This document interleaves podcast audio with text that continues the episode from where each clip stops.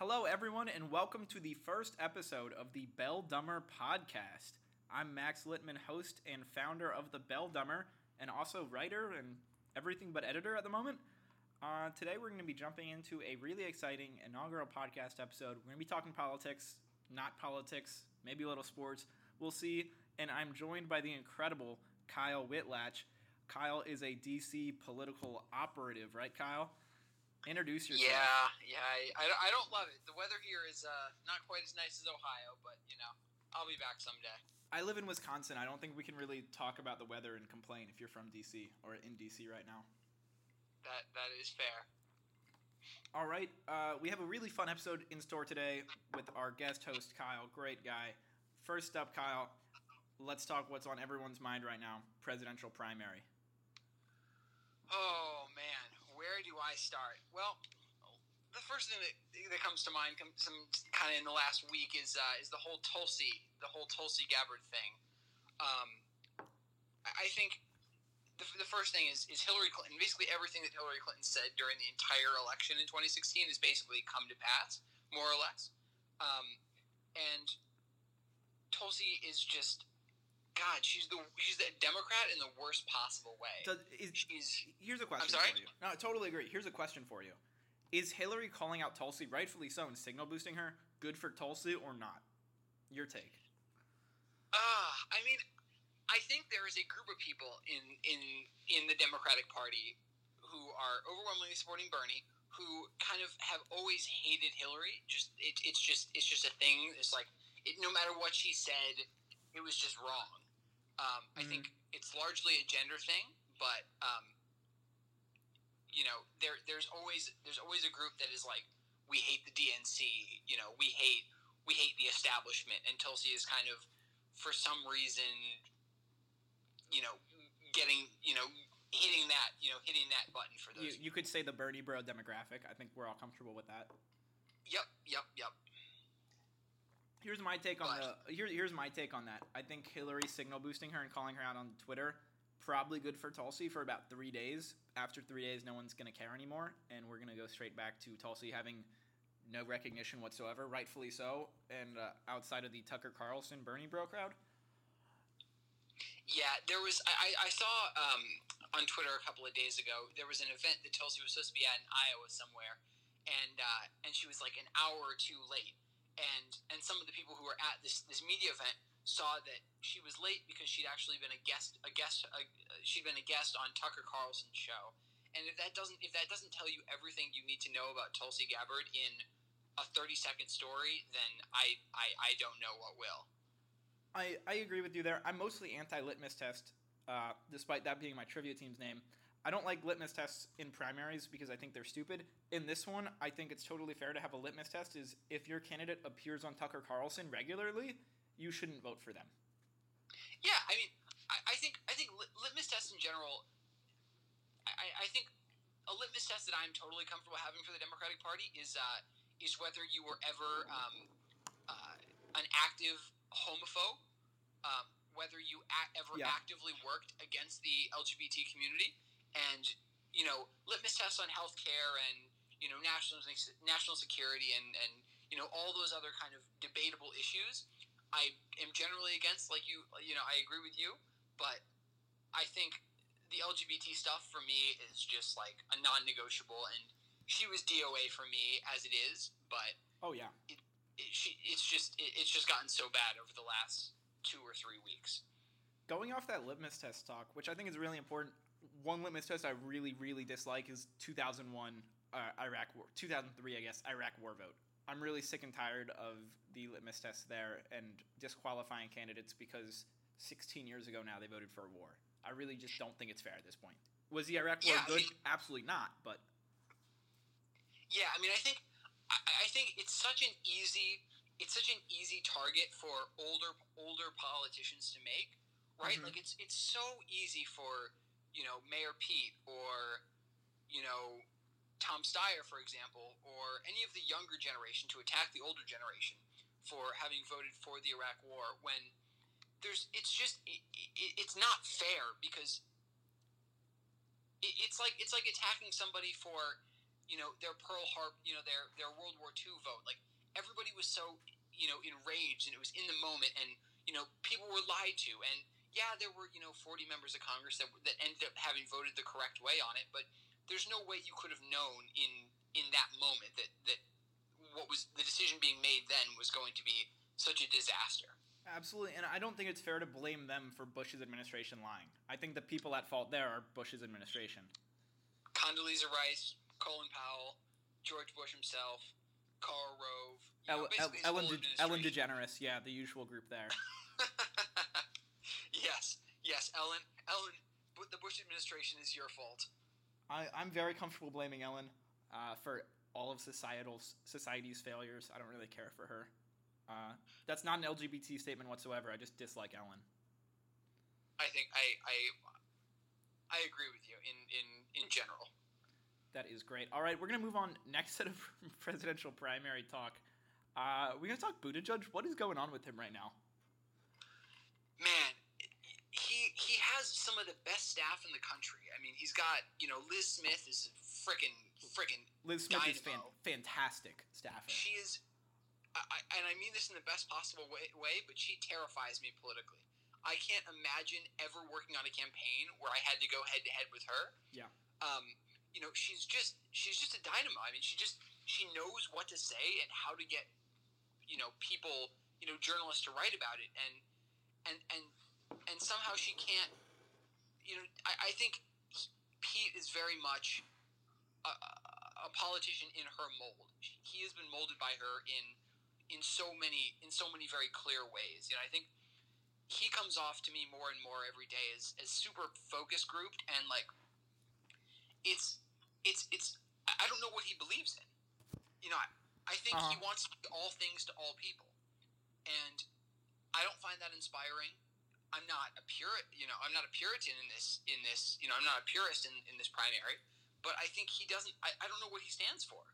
You know, I, I I've met him a few times. He's a great guy. He's a he's he's got the it factor as a politician, but I just don't I, I don't know what he believes. You know, he attacks Warren one week for, you know, being for Medicare for all and says, "Oh, we'll have Medicare for all who wants it," which is a great talking point, but what does it actually mean? And you know, back in 2018 when, or 2017 or whenever he was running for DNC chair, he was asked on Twitter if he was for Medicare for all, and he said, "Yeah, put me on the record. I'm for Medicare for all." And I just I, I don't know where he stands, and you know that, that that really really bothers me. As polished and you know perfect as his record may be. Here, here's two thoughts I have on the matter that I think aren't very important, but are somewhat interesting. I think one, I think his talk the past week in the primary, I think he realizes, in his staff realizes that he has to have another breakthrough moment, right? Warren is getting all the headlines right now, probably rightfully so, based off her polling numbers. Yep. And I, I hate the big breakout breakthrough moment talk, but I think he needs to start making headlines, and he has to start doing it really quick because the primaries, like it or not, are two months away at this point. yeah. S- I Second, mean, I, I think Mhm. the the next debate, I'm not, you know, it's in November sometime, is going to be for a lot of candidates, and you know, I mean, of course, he will have the financial resources to run all the way through Super Tuesday and beyond. Yeah. He's going to have the money. Money for him is not an issue. It's the exposure, right? I mean, I think Trump proved in 2016 that you don't necessarily need to be the best, the biggest and best fundraiser because getting interviewed and getting earned media attention is more valuable than anything that money can buy. Mhm. And I, I think Pete is going to have the money to be up on TV and on digital in all the early states and then all the Super Tuesday states and all that. He's going to be able to have organizers everywhere he wants to. It's just that he's not going to. I, I think he, when he first announced, was getting you know all these really fluffy pieces and you know the New Yorker and the Times and the Post and you know all this all these great the, the, the same exact stuff as Beto, by the way. Exactly, exactly, exactly. That's another person we didn't have on the rundown who I, I think we, we should talk about. But I don't even yeah, know if we should. once, once once the initial bump of like, ooh, who's this new attractive guy who just entered the race? We've never heard of him before. Once that wore off, like, is there really anything super exciting and unique about him? I don't really think so. He worked for But- McKinsey. Uh, here's my here's my second thought on Pete, and I think this is an interesting one. I think, and I mean, obviously, I don't know anything here. Pete is the candidate in the primary that President Obama would be most likely to vote for in the primary. So, oh, that's interesting. I mean, establishment corporate Democrat. I know, like, knock Obama, Obama all you want or not knock him. He would support an establishment Democrat. Pete is pretty much establishment, fairly corporate, mundane, Midwest. I don't know if Chicago's even Midwest, but whatever. I think I, I think Obama is a super a super weird politician to compare people to because his he ran in 2008 as like the outsider. You know, Hillary Mhm. was the most was the most establishment candidate you could imagine, and he ran as this you know great community organizer from Chicago. He's you know the young blood in the party and you know all this great positive stuff. And then by the time he left office, of course, he was like the center of the party. Uh, you know, his his campaigns basically scraped the DNC for everything it had and left it for dead in 2016. But you know, that's Yeah. not It- that's that's let me, let, I- I- let me expand on my thoughts there, though. I don't think the absolutely. I don't think the Pete Obama comparison is a good one. I don't. I'm not comparing them. I just think Obama would be most inclined to vote for Pete. Yeah, I mean, I think that's true. Yeah, I, I think he certainly wouldn't vote for Liz Warren or No, Bernie. no. And well, I don't I don't know. He he probably would vote for Biden, right? No, Just out of I, I, I don't think he'd vote for Biden. I really don't. I think that Biden was a strategic VP choice, and I think the contemporary public thinking of VPs matter is completely wrong, as I think is fairly agreed upon in political science. But Biden was like a fairly non-contentious establishment VP pick, and I don't think we've seen anything out of Obama that would indicate that Biden's worthy of anything. I guess I guess I see that. I guess that's I agree. And I mean, if if Obama liked Biden that much, still, I feel like he would endorse Biden or at least stump for Biden at some point soon. Yeah, I, I think I think I think Biden was holding out for an endorsement maybe back in you know September, August, July, but um, If Bi- if Biden gets a July endorsement from President Obama, this is over. Like this race is completely done. Outside Oh, of maybe you still have Warren and Bernie sticking around, but this is over. He clears the field absolutely. Yeah. Oh yeah, yeah. I mean, if I'm if I'm Mayor Pete, if I'm Mayor Pete, I'm going up against an Obama endorsement. I'm done. yeah, there's the Obama endorsement is is the nuclear weapon in this primary. There's no, yeah, there's just absolutely nothing. There's no way to come back from it. And if we look at 2018, Obama's endorsements did. I, I don't know the measurable bump. I'm sure someone has done a report on this. But the Obama endorsees, at least in Ohio, did like fairly better than they would have. He picked, Yeah. he picked up a lot of state ledge seats. Yeah, I mean, I, I, I think in a lot of ways, he, Obama is was really strategic in doing those state level endorsements in 2018. Yeah. Because you know, not to say that you know he didn't have an impact on like the margin of Beth Liston in you know HD 21 or anything like that, but like.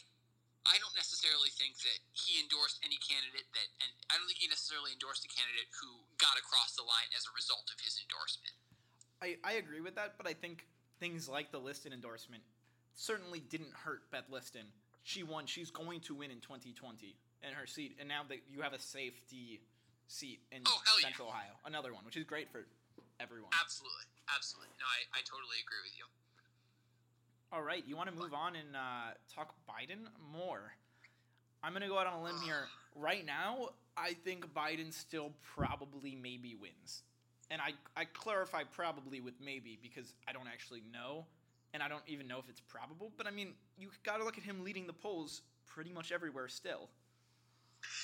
I, mean, I, I think what should scare him more than anything is that with Warren's surge, it's not it's not being taken from Biden, right? It's it's Yeah. mostly it's mostly taking away from you know the Kamalas and the Betos and the Bookers and stuff like that, which is strange to me because they were in completely different you know so-called lanes in this primary, but Mm-hmm.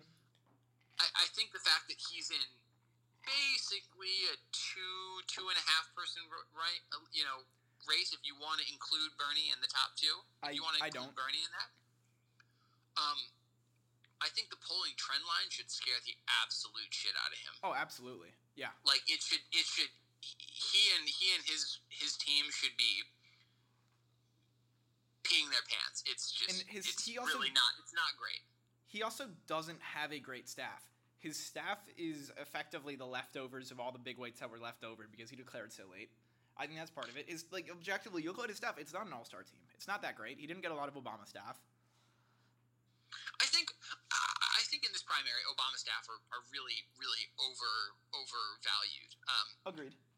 A lot of them are now expensive consultants who do corporate work and you know good for them. They're making their millions in san francisco and dc and new york and la and whatever or making podcasts or whatever. But his his campaign manager is the cream of the crop. Greg schultz is ohio boy ohio till we die. Um, he is the best of the best. Like he's I, I think he is probably the best campaign manager out there. And I just think he's working with a candidate who is not exciting. It's it's a different primary than when he first ran for president in what like 1492 or something like that. Yeah, I think he Um, ran against like uh, he ran against uh, the peanut guy, Jimmy Carter. Yep. Blanked Yep, on the yep. name for a second there.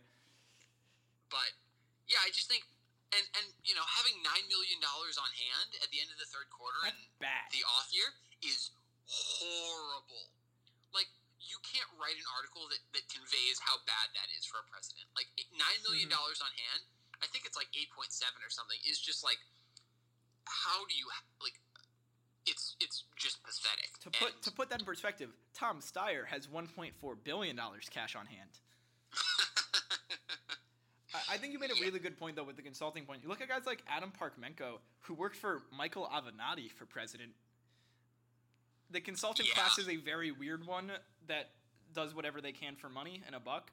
And if that's working for Michael Avenatti, shout out to Avenatti PAC, a former super PAC ran by a very influential Ohio politician.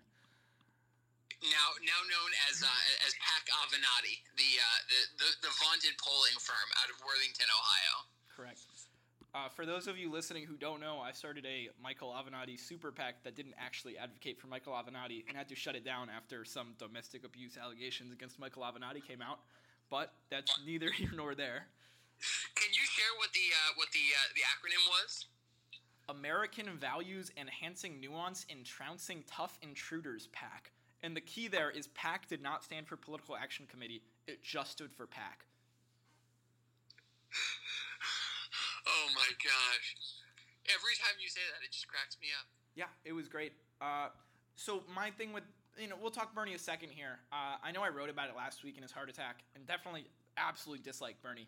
I really truly think this is a three candidate race, and Bernie's not one of the three.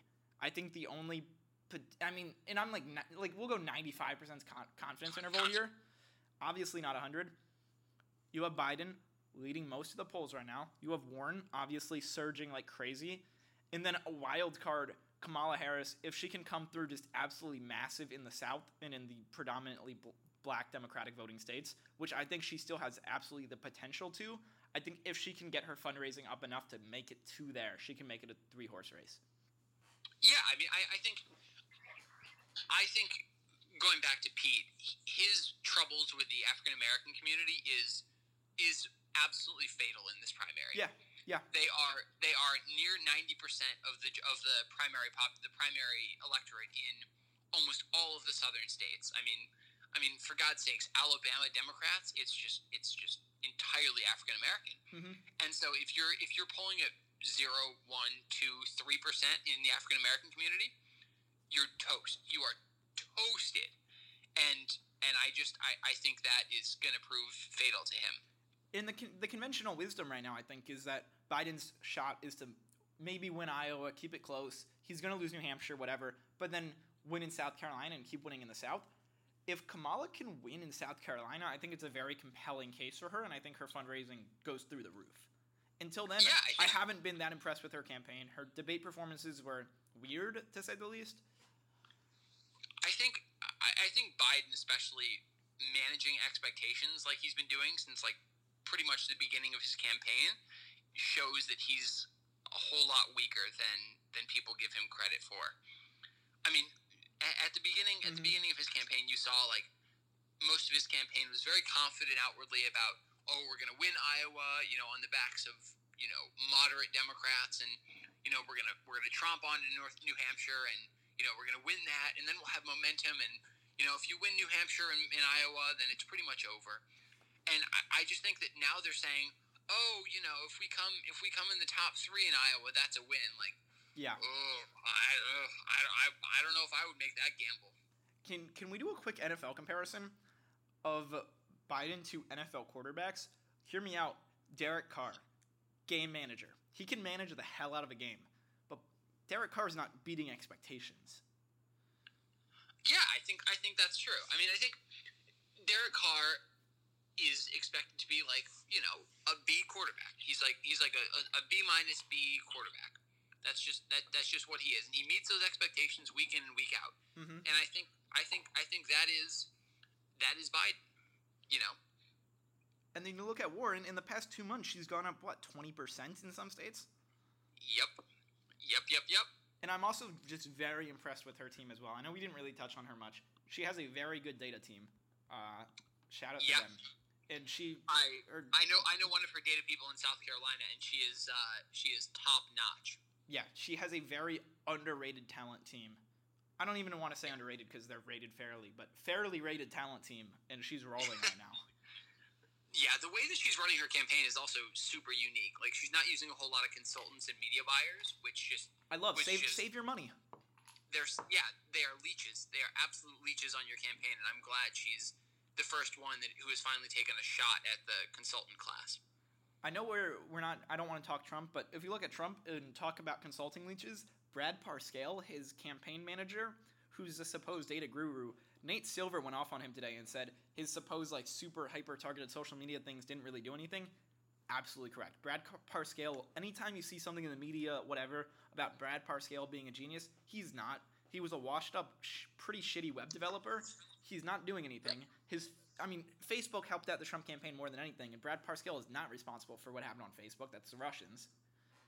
Yeah, And he's just a money leech, which I'm fine with. Take all of Trump's money. That's fine with me. yeah. Now, now moving on to my boy Steve Bullock. I, I have nothing. I have nothing to say about him. You can say whatever you want.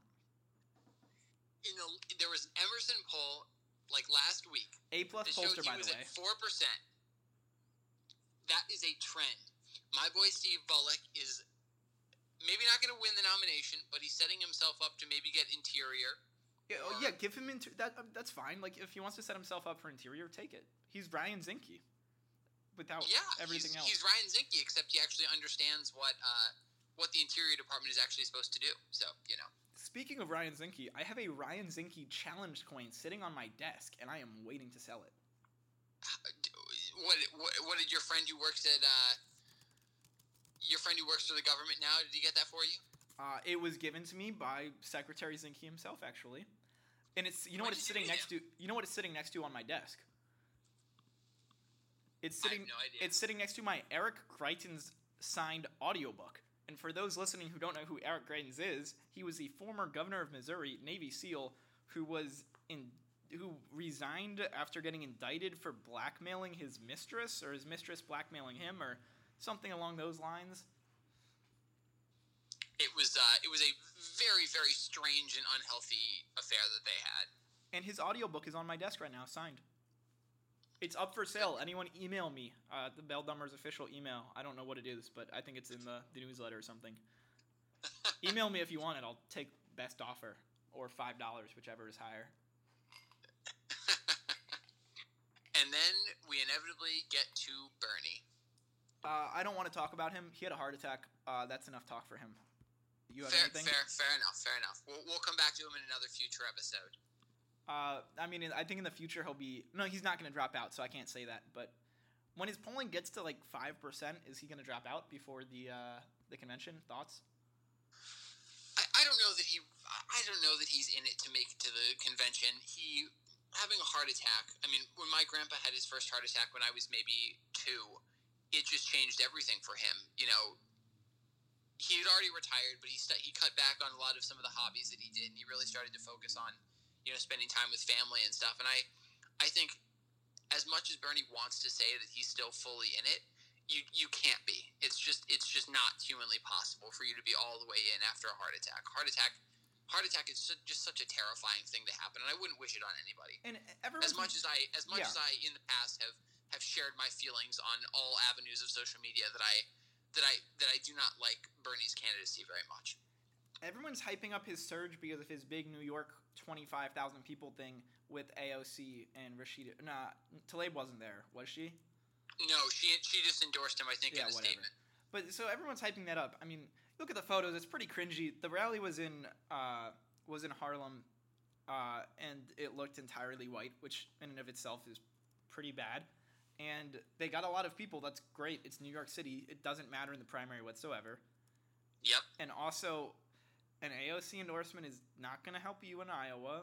I mean, her numbers are surprisingly really good with Democrats. I don't think they matters all that much. I don't think the endorsement primary matters as much as anyone wants it to matter. I also think that a much more impressive endorsement would be freshman representative Ayanna Pressley, who's going to endorse Elizabeth Warren.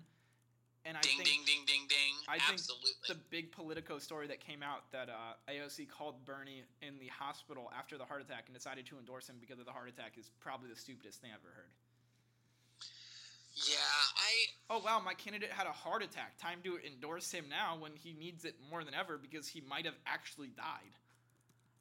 yeah I I, I don't I, I don't really understand Bernie's appeal to young white progressives. You know, I get I get that he's you know an, he's unapologetically liberal when it comes to all these different issues, but but man, like on some on like on race issues, he's just like he's very meh at best. But Kyle, he wrote the damn bill after voting against the Brady bill five times.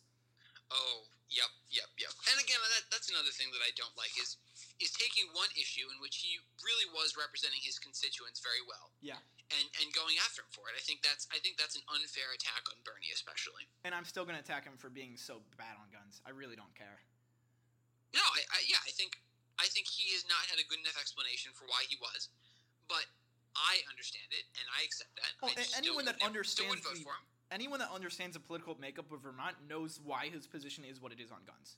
If you look at Yes. Verm- uh, they're strongly libertarian. They love that he's an Yes. independent, but at the same time, he's really bad on guns. Yeah, I think that's I think that is that's quite self-evidently true. All right, yeah, you want to get off of this national stuff and go to things that people actually care about? Oh heck yeah! For all for all fifteen listeners back in Ohio, we're about to go go in deep on uh, on House Bill six. This is getting emailed out to all of the Belldumber subscribers, which is a shockingly fairly high amount of people. I won't What- say the exact what number. number. are we talking about? I, I'm not going to give numbers because this isn't a presidential campaign. I'll release it at the quarterly filing deadline. oh man, that that's like that's like the end of January. Yeah, uh, the end of January, I'll put up how many numbers we're doing, but we're doing like some small numbers, and we've made so far three dollars off of this venture. Whoa! At least we're revenue positive. Uh, no, we're not. I've spent way more than three dollars on this venture. I know I we're revenue positive. We're not profit positive. Is that I don't I don't do business. Is that a thing? You uh you you want to you want to take a break and and hear a message from our sponsor? I keep saying like if anyone wants to sponsor us, like just please contact me. I will take your money. I don't want to charge for this because I don't think this is worth money to listen to or read, but people keep telling me it is. So I don't know. It's brought it, it's brought to you by Epic Systems. Uh, I don't. just- I definitely don't work for them. This is not. This. Uh, nope. I don't have a job right now outside of writing. Fair, fair enough. Definitely not. Definitely not a Supreme Court case there either. Either. Uh, yeah, House Bill six. Uh, I write about it every week now. It feels like it sucks. it is i i have like an elementary knowledge of of the energy system and energy politics and hb6 is basically if you took everything that that the oil companies and the Well, one oil company. unregulated One oil company in particular, because this, ha- this this helps one company. true it is it is it should most aptly be called the FirstEnergy bailout Um, Yes. and just, just so we're clear all of their lobbyists in columbus are absolute slime balls oh yeah. just absolutely dirty people, and they're gross, and I hate all of them. And if you work in support of this bill, I do not like you, and I will never work with you. Um, they are they are they are underhanded. They are dishonest. They are they are straight up breaking some laws in some cases. But Um, they, they taught us a valuable lesson, which is if you have five million dollars, you can get any bill you want passed in the state of Ohio. Yes. Yep. That is that is absolutely true. You know, they almost had me fooled. You know, Householder almost had me fooled. He had me fooled for about about six months. Another thought, another "Oh, important man, lesson: it's Larry Householder. Never trust him until he's in prison again. That that is that is a that is a painful lesson I have learned. But just announcing where you know petition collectors are and Mm-hmm. you know offering them money and a one way flight back to their homes. Smart as hell. Very smart. Yes. No. Oh no no no no. All of these large big money uh, campaigns in Ohio are smart as hell. I give them Absolutely. that. But they are that is that is just dirty. That is it's just it, it's oh god. Politics just is it a much. very dirty game, and that still crosses the line of where I'm not okay with it. Yes, absolutely, absolutely. You know, doxing, doxing the, the petition workers because you know they have to. They, for many people who don't know, all petition workers who who are you know going out and getting petition, getting signatures to get something on the ballot, you have to put your home address. You have to register your home address and your phone number, and I think it might be an email address with the Secretary of State, and it becomes public. So what the HB6 campaign, the anti or the the the pro HB6 crowd, the one funded by FirstEnergy, Mhm. has been calling those people and emailing them and offering them money, and Twenty five hundred dollars. yeah, which for a lot of these people who are paid three dollars a signature is a whole lot of money, and it is not illegal, unfortunately, It should but be. it it is just it's wrong and, and it is against it, it violates so many norms of our democracy. Not that not that we seemingly have any norms left, but you know. And I think you touched an important important point there. A lot of the people that don't quite understand how the petition collection process and verification process works, they hound you so hard because it is very tough to get a valid petition petition signature. The address has to be verified. They have to be a voter in the state of Ohio. And if you look at Ohio State, there are a lot of kids there that are not valid petition signers. It is very hard to get a valid signature, and you get paid well if you can get a lot of valid signatures. Yep. I uh, I read I read a couple of days ago that the the FirstEnergy guys were running a a pro HB6 petition campaign also. Yeah, that, that that's the And- big one that's at Ohio State right now. Oh, really? Yeah, Mhm. and and they were offering so the standard the standard rate for petition for, for signature gatherers is like three or four dollars a signature. A, a valid signature, not just a signature, mind you. Yes, yes, Mhm. yes, a valid verified signature.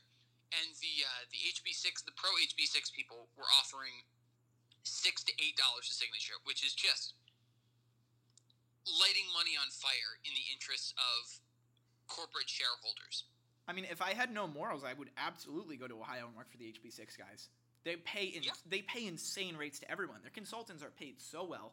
Larry Householder financed every single candidate that he had win on his slate for House Speaker with HB6 money. In fact, with First Yeah. Energy money. It's all tracing back to FirstEnergy here, and it's so blatantly obvious. It reminds me. It reminds me of uh, of the uh, the drug pricing bill that, that the, the fight that happened in 2017. hmm It's even worse than that, but I totally agree. Uh, you want to remind and, people and about I it? the the consulting firm, and I, I worked for a for a group that did some work for the um, the pros the the anti side who are against it, and just stunning, stunning, stunning, stunning amounts of money were spent, and the absurd things that they were spending money on, and the absurd volumes. I mean, some of the consultants in Ohio would go up to them and say, and and the people that were running the campaign would say like, "Oh, how much do you need to be paid?" And it was like, and somebody would say like, "Oh, I don't know, like seventy five hundred a month," and they'd be like, "Okay." It, There was it- no negotiation. it it is was a blank, check. It that exactly. It is a blank check from their side to do effectively undermine Ohio democracy. Yep, and and the goal, and I'm and I'm sure the the HB6 crowd is doing this as well. Is instead of actually like employing consultants, they'll just pay them to not work for the other side. Yeah, all the good consult like all the not I don't want to say good, but all the like very talented consultants are either sitting out or on the HB6 side. Yep, and if they're sitting out, it means they're being paid by the pro side. Yeah, or have other financial considerations with the pro side because the pro side are very very powerful in Ohio politics at the moment because Larry Householder's in their pockets. If you see lobbyists sitting out, it also could be because one of their other clients they don't want to get railroaded by Larry Householder. Yes, yes, all of that is definitely true. The the Columbus lobbying game is very tough to understand. I, I don't know how well I understand it, and I worked in Ohio politics for a fair amount of time.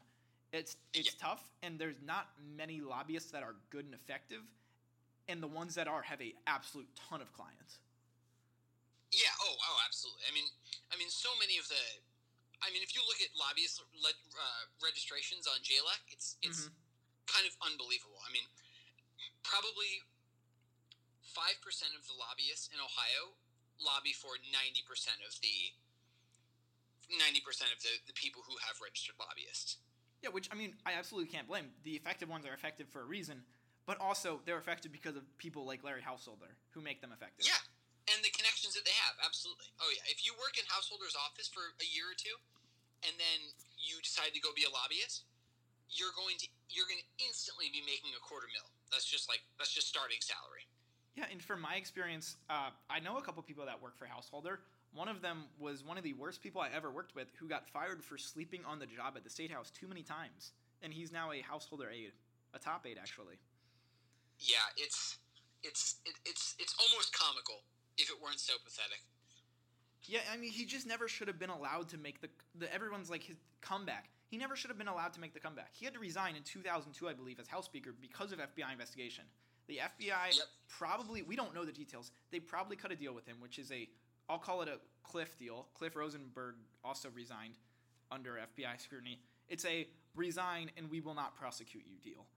And Larry Yeah. Householder, to his credit, resigned, wasn't prosecuted by the FBI to the fullest extent, wasn't indicted, I don't believe. I'm sure he sent some people to prison. I have I have no doubt Yeah. that he sent some of his some of his people to prison. And now all of a sudden he's back, he's allowed to return, and no one can really do anything because he has all the money in his pockets. He's more powerful than Governor DeWine right now. Governor DeWine also is very, very weak for a governor, I would say. I think a lot of it factors into his age, and people are keep saying who's next.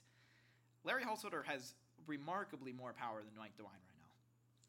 Yeah, because I mean, he, he has labor behind him in a way that, that Mike DeWine never will. and that labor should not do this. Labor needs to, and I wrote about this too. Labor needs to wake the hell up. I know that it's good goings now, and it might be good goings for them for a long time because Ohio is getting redder and redder. But labor shouldn't be doing this. Take a stand. I um, don't like. I, I like to avoid this topic in general because I, I I like a lot of the labor guys in Yeah. Columbus. Um, but there are there are a few labor unions that are um, that do this especially egregiously. Um, you know, the, you know the the construction trades are generally pretty good. The AFL-CIO are pretty good. You know, SEIU is good Yeah, um, you know the educate you know the teachers teachers union is really good but it's the operating engineers and a few other you know I- I guess more blue collar unions that just like for some reason just just bought in fully with Republicans and Yeah. are just like you know what you want you want a max check every single year here let's just make it rain for you guys and you don't see people like the oh, like you mentioned the OEA, Ohio Education Association. They stick to the sidelines like they really should on most issues because they really Yep. shouldn't care about most issues. absolutely absolutely yeah, Yeah. it's uh right, I don't. I don't love. I don't love the situation that, that I think labor has gotten themselves. They've gotten themselves into a deal with the devil yeah, and it, it's gonna come back to bite them. It, is going to bite them. Absolutely. Whether it's next year or ten years down the road, it's going to bite them, and yeah, it's not going to be great. Yeah, and uh, I'm going to bring up our last topic here. Actually, let's finish up. We're going to stay in Ohio. We're going to talk about really interesting topic for those in Columbus right now. Joyce Beatty, Ohio House District 3, a probably credible primary challenge by a, lady named Morgan Harper, young 30s lawyer, worked for Cravath, one of the top law firms in the country, then was a senior advisor at CFPB, Consumer Financial Protection Bureau, and is now primarying Joyce Beatty and raising a lot of money. Any thoughts on this, Kyle? Yeah, I mean, I I was part of college Democrats when I went when I was at Ohio State, as as Max and maybe some people who listen to this know, um, and as you know, the official college chapter of the Ohio Democratic Party, we did not often take a take you know a stand in lots of the inter intra democratic uh, inter-democratic party, you know, squabbling in Columbus and the rest around the rest of the state. Um, but this this year, for some reason, the OSU Dems have taken a a strong position of being like of supporting Morgan Harper in a way that yeah. I, I, I think is is really interesting. And, and I think it, it, it, it says a lot about the way that that younger Democrats look at look at you know not that Joyce Beatty is old it's just that like the, the older generation of elected officials. Mm-hmm. and they've just gone full in. I mean the OSU Dems Instagram account is tagging her constantly. And you know I, I nobody said nobody said AOC was going to be competitive against Joe Crowley and yeah. what October of 2017, but it, it, it and I don't and I, I hope and I don't think that um, Joyce is taking this lightly. I, I, I know she's got some of the best people in the biz. You know, she's got great community relations, and I know a lot of people in the district really like her. Um, and I don't think she's taking it lightly, but I hope she doesn't because man, I would not love to see her lose a primary. She is she is classy and as good as, as Columbus, I think, could get. I, I think what's going in Joyce's favor right now is that Morgan is raising a lot of money. I think the fact that she's going up against a credible, well-funded primary opponent is going to kick her in the very high campaign gear. She's never had to campaign really before. Should, I mean, it's a yep. safe, it's the safest of safe, safe seats. I think this yep. will elevate her, and I think her campaign will respond very well. And I don't think Morgan Harper will win, but I also think she's very interesting to look at because she also she's Justice Dem sponsored. Sponsored. She does not fit their bill. She's a corporate lawyer. Yeah, it's. I think. I think this also goes to a a, a deeper. I think I don't like the Justice Democrats very much because it feels like they are less about bring moving the party to the left so much as they just like want to defeat all the incumbent Democrats. Mm-hmm. Right, and and I think this is a really great example. I am sure, I know that if Morgan Harper won, she would be a fantastic representative. Mm-hmm. But I, I, I just don't understand why you would endorse uh, somebody who is primarying someone like Joyce Beatty, who is as liberal as they come on basically everything. I, I completely agree. I have nothing against Morgan Harper. I actually quite like her as a candidate, uh, and probably as a person. I don't actually know her, but I, I struggle to want to vote for her, and I'm not voting in this. I'm registered in Wisconsin now because I want my presidential vote to matter. but I think it's a very tough like set of logic that would have someone who's fairly establishment vote for Morgan over Joyce. Yeah, I think. Yeah, I, I think what we're, we're what we're trying to say, both of us, is you know, and and hedging a lot, is that I, I think Morgan is a great candidate and for another time she would probably be great. But I just don't see. I, I, think for me, to vote against the incumbent in a primary means that there is something special, right? Like, yeah, either the incumbent is corrupt and you know is really bad, or is too conservative, or something. But there's just nothing compelling to me about why I would vote against. I'm not. I don't vote in Columbus either. I've always voted in Cleveland. Um, but there's just no there's no strong compelling reason why I would vote for for Morgan Harper over Joyce Beatty.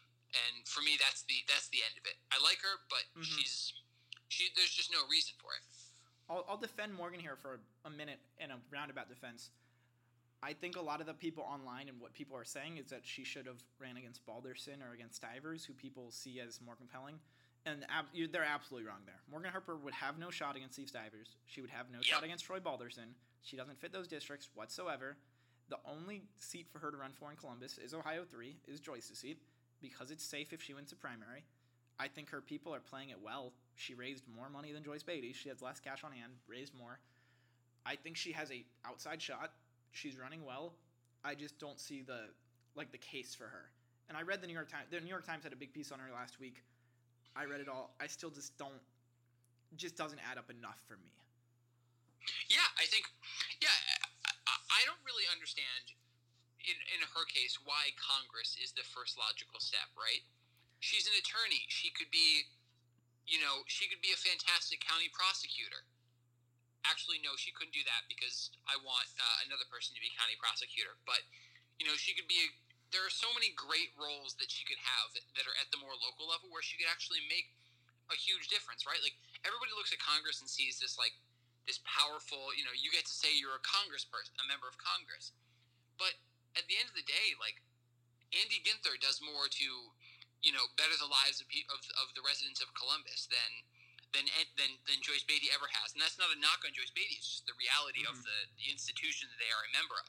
And at the same time, Andy Ginther absolutely is a Democrat that should be primaried the hell out of.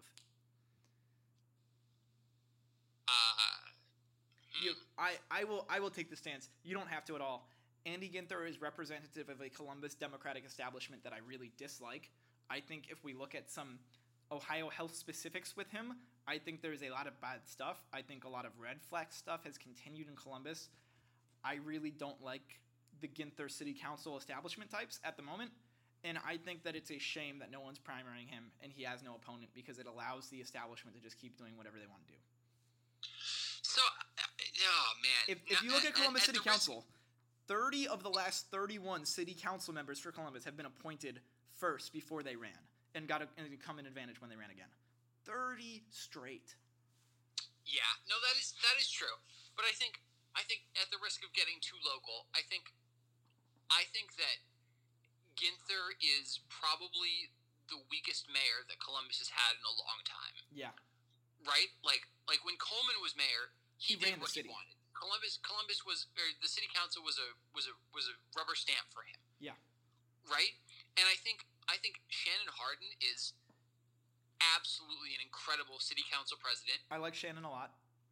Who I think is is in many ways just as powerful as as Ginther. He's probably has better he has better ties to the the LGBT community, the black community, and that is crucial. Pretty much the yeah. heart of Democrats in Columbus, and I think he is um, he is a counterweight to the mayor in a way that that you know Coleman or um, what's the guy's name who came before him? Whoever the, the previous mayor was. Yeah, whatever. Uh, yeah, totally agree there, and I think I, I really do like Shannon Hardin. I think he has set up a powerful council, so I'll agree with you there. Uh, let's actually finish up. This is fairly we're at like forty-seven minutes of podcasting. Any important last thoughts you have before we wrap up? Oh man. Um, well, if you live in Dane County, Madison. I, I do live in Dane in, County.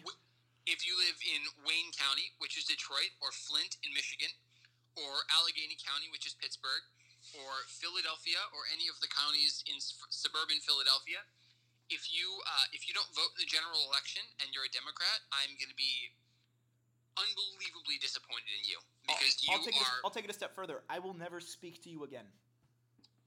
Yes, yes, I, I, I yes, I, I agree. If I meet you and I learn that you lived in one of those areas and you did not vote in the 2020 general election, I will never speak to you again. And yes. for all the three or four million of you who I will never speak to again ever, um, also that. As someone that lives in Dane County, I can assure you that I am registered to vote in Dane County, and I will be voting no matter the candidate in 2020, I will be voting for whoever has the D next to their name. Unless it's yes. Tulsi Gabbard. Take that back. Tulsi, hell no. Oh, man. See, that would that would that would be such a tough choice, but I think I'd probably still vote for her because I'm a partisan first and a you know whatever second. Which is the way to go. And everyone that says that against Hillary Clinton, if you're a Democrat and you didn't vote for Hillary Clinton, you have to think. You have to be partisan first. It doesn't matter. I don't care about the system. It is a partisan system first and foremost. Absolutely, absolutely. I couldn't agree with you more. Yeah, I think that's great to close out on. Uh, thanks everyone for listening. Thank you, Kyle, for coming on. Have a great week. Thank week. you so much, Max. Of course, I'll look to this to be a fairly regular podcast because at least for me, sitting down for an hour and podcasting on the weekends is much easier than sitting down and I spend probably six, seven hours on every newsletter I do. Believe it or not, like no matter how many grammar mistakes, a lot of time goes into this. Overall, I won't stop the articles. Uh, I hope you listened and enjoyed. Have a great week, everyone. Thank you.